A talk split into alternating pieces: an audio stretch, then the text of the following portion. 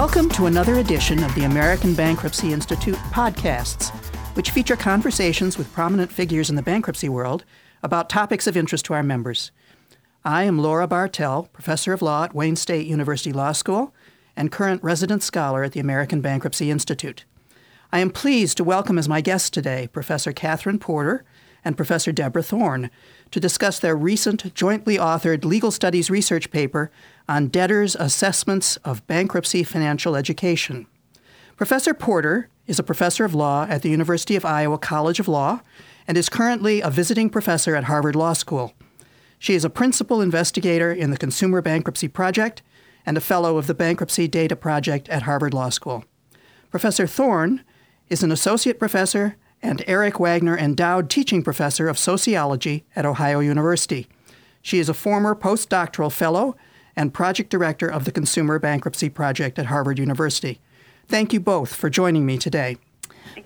Professor Thorne, this research paper is based on data collected in the Consumer ban- Bankruptcy Projects. Could you tell us a little bit about those projects? Yeah, the Consumer Bankruptcy Project um, has as as a project has been going on since about the early 1980s, um, collecting data um, in I believe 81, 91, 2001, and then the paper that um, uh, Professor Porter and I have written uh, is based off the 2007 data collection.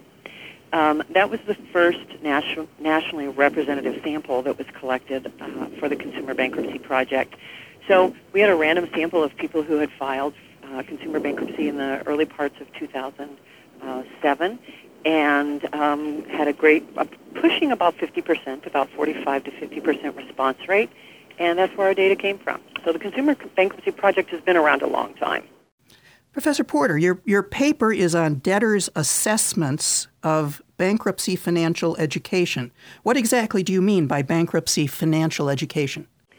The new bankruptcy law that was passed in 2005, the Bankruptcy Abuse and Consumer Prevention Act, imposed a requirement that debtors complete a mandatory um, financial management course in order to re- be eligible for a discharge of their debt.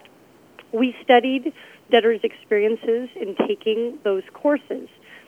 And it's important to remember that this is the, the education that comes after the filing of the bankruptcy not the mandatory credit counseling that comes before a debtor is eligible to file bankruptcy. So we did not study the, the credit counseling that's a requirement for eligibility. We studied instead the financial education that's your ticket out of bankruptcy, that's your ticket to getting a discharge. Now, one of the objectives of your research was to compare the attitudes towards this bankruptcy financial education of the consumer debtors in 2001 who did not have to take a mandatory course in order to get a discharge, with those who uh, were a part of the 2007 inquiry where they actually had to take a financial education course to get a discharge. Was there a difference in attitude between those two groups? Um, this is Professor Thorne. I'll answer that. There absolutely was. Now, in 2001, you know, like you said, they did not have to take that class. So this was only hypothetical. It was their speculation. Did they think the class would or would not have helped them?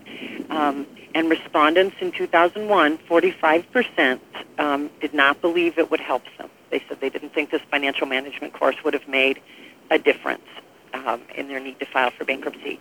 By 2007, um, 67%, so two thirds. Um, it increased when they actually had to go through it. Um, 67% said, no, we do not believe that this class um, would have helped us avoid bankruptcy. So there was a significant increase. But again, I mean, in the first group, they hadn't been through it. It was only speculative on their part. And by 2007, they had actually gone through the class. And, um, you know, the, the earlier respondents were, were hopeful clearly hopeful that it would have helped them.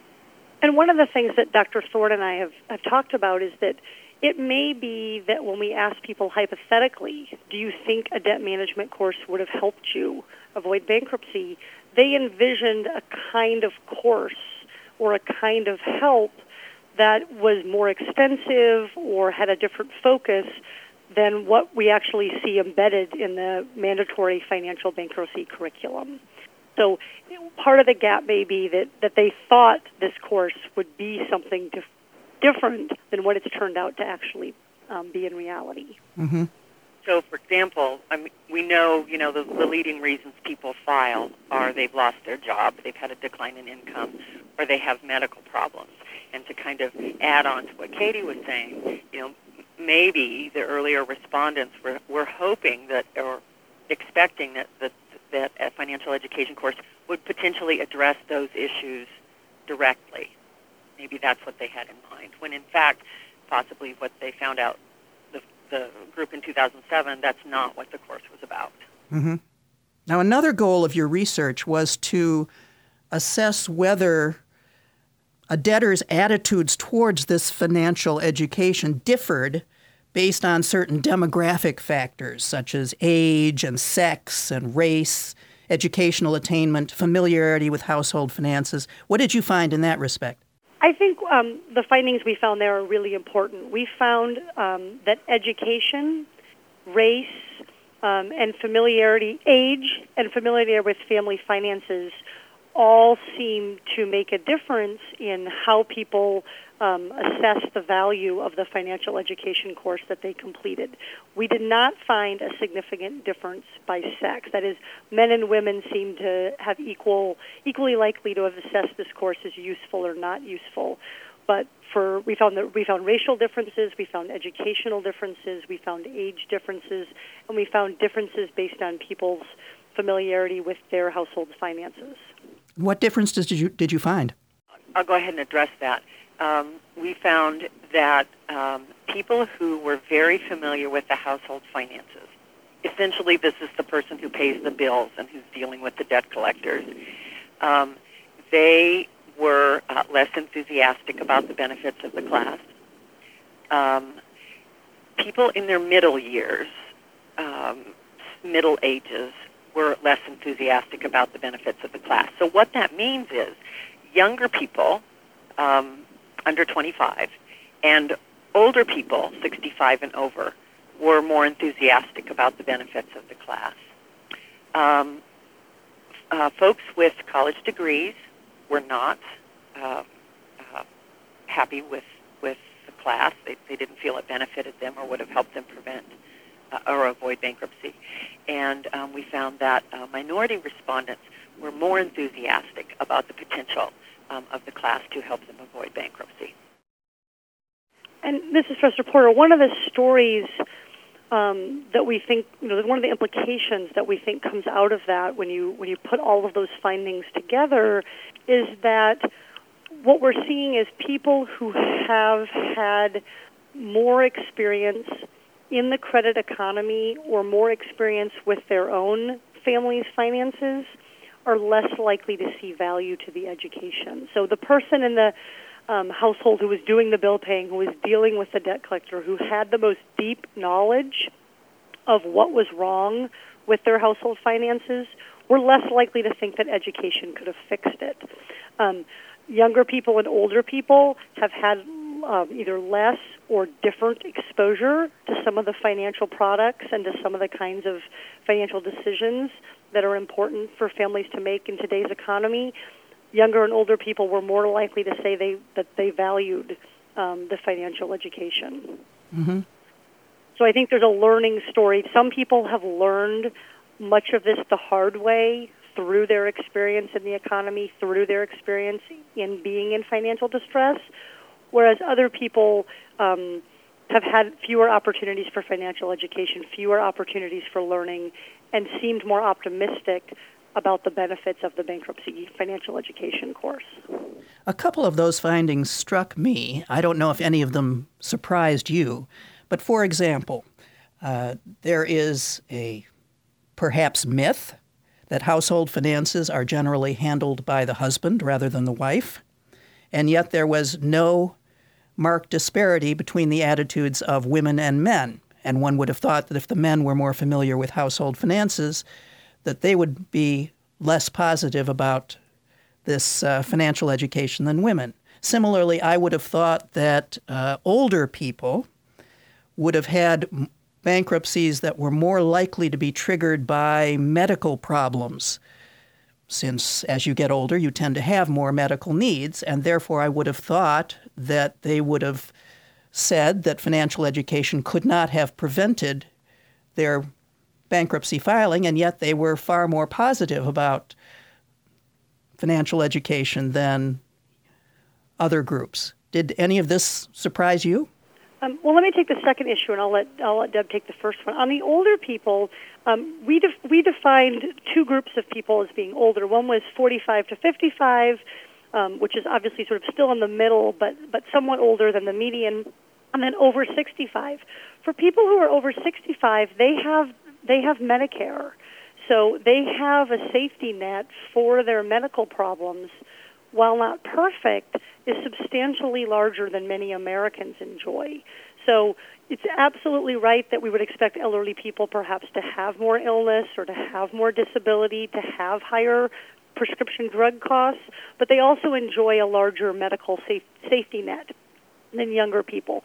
The other thing I'll say is that there um, have been reports, and, and there's some, some growing evidence on this, that um, older people may be less familiar with how some of the credit products widely used today work. So older people may not have had a credit card um, for much of their life. They have less experience with it when they go out and get that product for the first time. They face a steep learning curve in figuring out how to use it. Um, or there may just be cognitive difficulties. They're, they're more likely to make late payments. They're more likely not to read the fine print, um, things like that. So it actually could cut the other way um, than for the reasons that I said. And and I just want to dovetail onto Katie's a little bit about the the 65 and over generation. Um, I think to what what may be going on, and it would be a beautiful study if someone wanted to do this, um, is that that's a generation that um, I I believe, based on um, anecdotal evidence, um, had a lot, a pretty high level of trust um, in their local ba- with their local bankers or in their local bankers, um, and um, things were financial transactions were often done with a handshake, particularly in small communities. Um, some of the examples that that I've I've heard, some of the stories that I've heard, and there's an existing um, and maybe incorrect assumption that your lender um, whether that's a mortgage lender or, or someone with your credit card company, um, is um, sympathetic, is on your side, um, and um, I think the relationship between lender and borrower is understood a little bit differently um, among older generations. I think they're not as critical, um, or uh, maybe they're maybe I should say this differently. I think they're more trusting than they should be, and I think sometimes they get caught up in financial exchanges that um, are complex and um, are not what they expected. Um, so, so I'm I'm wondering if that's also part of part of the equation. Now, about the gender issue, um, husbands in in in um, financially um, stable homes. Um, that's absolutely right. That it's usually um, the husbands who manage uh, um, income, manage the money. However, um, some of the sociological research has demonstrated that when finances are tight or in uh, lower middle class and working class families where there's really not much money to play with, um, every dollar is spoken for before, virtually before it's earned. It's the wives who manage um, the uh, bills.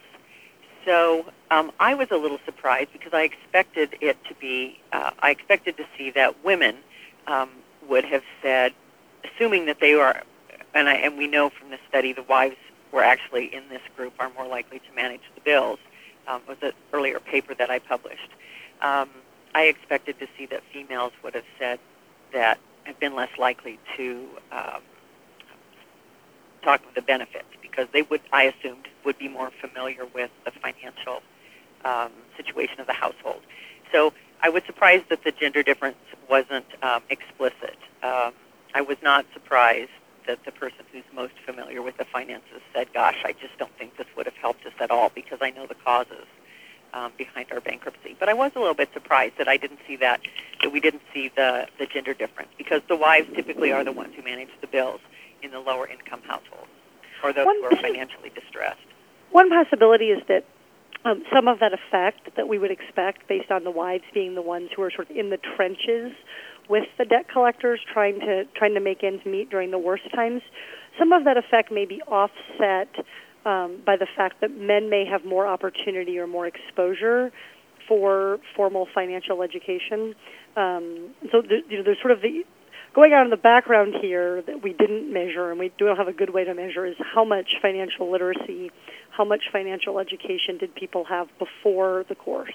That is kind of what was their baseline starting point, and I think that's really important missing information as we think about how to improve the curriculum that we're offering bankrupt debtors is that we find these really important differences based on who you are and, and sort of what, what your life experiences have been and what your life opportunities have been when you come into the program. So more assessment of, of the starting point um, would lead then, I think, to a, to a more refined curriculum that might be more satisfying and more effective. So, are you suggesting that based on these dramatic differences in attitude based on demographics, that the financial education course should be required for certain groups, not required for certain groups, required for everyone, but in a different form based on your race, your age, your educational attainment? I think that this is Professor Porter. I think that's a really interesting um, question. I'm not sure what Dr. Thorne is even going to say on this because I think we haven't quite, you know, hammered out in our own head exactly where what the right policy conclusion is. My own view is that our study ought to at least give some pause to those who view the financial education um, mandate as just another horrible thing added by BAPCPA by the new bankruptcy law. Um, it is not useful for many people. Um, that's true, but there is a substantial number um, that says it helps them. And some of those that think the course was helpful are sometimes groups that we might think are particularly vulnerable. And we might really want to make sure that they have opportunities to improve their education. So I guess what I do know right now is I want, I think the bankruptcy system should at least offer the opportunity for education because there does seem to be, at least among some demographics, a desire um, to, to have some education and, and interest. This is sort of seems to be a teachable moment for at least some populations. Um, I, I, I think it's hard to get from there to everybody should have to take a one size fits all course, which is what we have now. I think our findings point to the potential benefits of offering people some choices and some flexibility in what kinds of things they want to learn. So, if people have particular problems with medical debt, there are some specific things that we could provide them with information about hospital charity care programs, um, health savings accounts, different kinds of insurance policies that might better suit the kinds of medical problems that they're having. Um, as opposed to right now, we really have a curriculum that I think draws an awful lot from kind of a typical high school home economics. Um, you know, make sure you have a budget and, and good luck to you type of curriculum. I think that is overly simplistic for the complex problems that these families are dealing with. And I want to stress what Katie said. There's there's a portion of the population for whom that information is so valuable um, whether it's budgeting, whether it's how to read the fine print on a loan, regardless of what type of loan it is. There are a lot of people who need that information and who appreciate that information, and it's valuable. And, and just like she said, that's often the most um, financially vulnerable groups. And I think we have a responsibility to provide that information to them. But for people who are more financially savvy, um, and it's just it's along a continuum, you know, of how much experience you have. And if you have more financial experience, or like uh, Katie was saying, if you have medical issues, is there is there no way that the um, required course couldn't be tailored? And I believe it could be. Um, there could be sections that could be added for people who are in different circumstances and who need different direction and, advice. If it's going to be mandated and going to be required, make it useful to um, a wider population than it appears to currently be, um, and, and tailor that a little bit. I think would be a, a better approach. The, the other thing is I'd really like to see a long-term assessment of the uh, effectiveness of it and uh, longitudinal study, I think would be important. Well, that, that keys into another aspect. You were both very clear in your paper that you were making absolutely no assertion that financial education courses have any real benefit to the debtors who take them. Your research was looking at their attitudes about the course rather than the efficacy of the course. What would have to be done to assess whether financial education courses are really worth the time and money that is spent on them? Yeah, I think um, the way that we would ideally want to do this is you'd want to have large groups of bankruptcy filers and assign some of them to a financial education course randomly. Um, that would be the treatment group that gets the financial education course. And then you would have another large set of people who do not get the financial education course. Um, and with a large random sample in each group, you would you would assess them before, you would assess their life circumstances after, you'd monitor, you'd test their financial education before, and at several points after the bankruptcy. So you're really looking at a large, ideally, I think, a, a large um, clinical control type of trial. I think this is the kind of study that the study I just described is the kind of study that the Bureau of Consumer Financial Protection might undertake in its role um, of doing research on consumer credit issues, and um, it has an office of financial education within that bureau. That's one of the designated units, um, and so I'm very hopeful that that bureau might help prod the thinking of the U.S. trustee program um, and of the people who do bankruptcy financial education to tap into more research, to do more research, and to develop more refined curriculums because there's you know there are a lot of people who could who could if if things were were organized well and the classes were uh, tailored uh, a bit differently could really benefit from it. If it's going to be mandated, um, make it useful, make it really useful for them, and do the do the longitudinal study to know what has to be changed, what's effective, what's not, um, for whom, um, and do the do the footwork and make sure what you're requiring is doing its job, is doing what you expected it to do, um, and have the data to support your support your claims. In your research, you asked debtors both whether they thought a financial education course would have helped them to avoid having to file for bankruptcy, and whether they thought the course would help them avoid future financial problems. And your results indicated that debtors of every demographic category were far more optimistic about the benefits of the course to assist them in the future than they were about the ability of such a course to prevent the bankruptcy they'd already filed. Why do you think that was so? Well, I mean, I think that there's a real possibility that what this finding reflects is, is an optimism bias. That is, people are optimistic that armed with some more education, having gone through the experience of filing bankruptcy, that the same troubles they had in the past aren't going to trouble them again. Um, I, I think unpacking whether or not that's an, an optimistic bias or whether that's really um, a reasonable assumption about their future would require different data than we have. Um, I do think even if this is just people are feeling optimistic, um, I think that still has some value. You know, we have about 2 million people, one, about 1.6 million filings, and when you add on the, the joint filings, we have about 2 million adults who are going to come in to the bankruptcy system this year.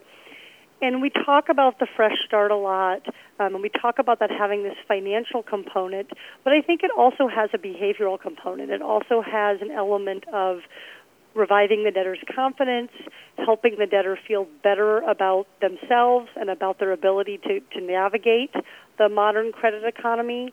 So I think this optimism about the, the future, um, about the future ability um, of financial education to help them is an important one, even if we were to ultimately learn that they were somewhat over optimistic. I think we ought to be leaving people at the end of the grueling process of declaring bankruptcy and, go- and going through the system feeling hopeful about what they can accomplish.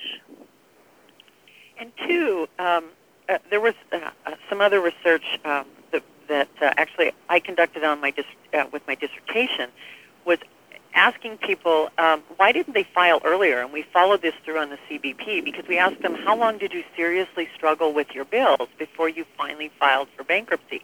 And for some of these folks, and particularly whom I interviewed, um, they were financially just devastated. I mean, there was just virtually no way that they could recover from this. And so during these interviews, I would say, well, you know, this this was hopeless. Why did you keep fighting this battle for two years when it was clear a long time ago you couldn't dig out from this? And when Katie talks about this sense of hope, that's the recurrent theme was because we kept hoping that we could change things, that we could pay our bills. And I think that hopefulness is, is what, what's being reflected in that. In the future, do you think it will help you avoid financial trouble? It may well um, uh, help them, but that sense of hope is, is also a positive thing, too. So, are you two, as researchers, hopeful about the future of bankruptcy financial education? Well, I, I guess for me, I think that the, the, biggest cause for optimism is the potential of the Consumer Financial Protection Bureau and its sort of new mandate and the new energy that's going on there to, to really to really collaborate, to push, to shape, um, to use the bankruptcy system as a laboratory for learning some lessons about financial education. The U.S. Trustee Program had a lot of things they had to implement very quickly upon the new bankruptcy law being enacted, but they've had five years to do some assessment um, or to do some revision of this curriculum, and we haven't seen anything. Um, and I'm hopeful that our study might help prompt that, or at least prompt some some discussion and, and some pressure on them to do their own research. And and I would add that I'm hopeful for the portion of the population you know, the groups who said this this may have helped them avoid bankruptcy. I'm hopeful for them that it taught them some valuable lessons and um, gave them some useful information, and it it's a good thing for them. I don't know about the other portion of the population that I think really were in bankruptcy for, for reasons that had little or nothing to do with uh, their financial um, skills. Well, we are unfortunately out of time. I want to thank our guests, Professor Katherine Porter and Professor Deborah Thorne, for their interesting discussion of their research paper, Debtors' Assessments of Bankruptcy Financial Education. The paper can currently be accessed at the Social Science Research Network Electronic Library at ssrn.com. If you enjoyed this podcast, I invite you to browse the more than 85 podcasts on file at www.abiworld.org. This is Laura Bartell, resident scholar at the American Bankruptcy Institute. Thank you for joining us.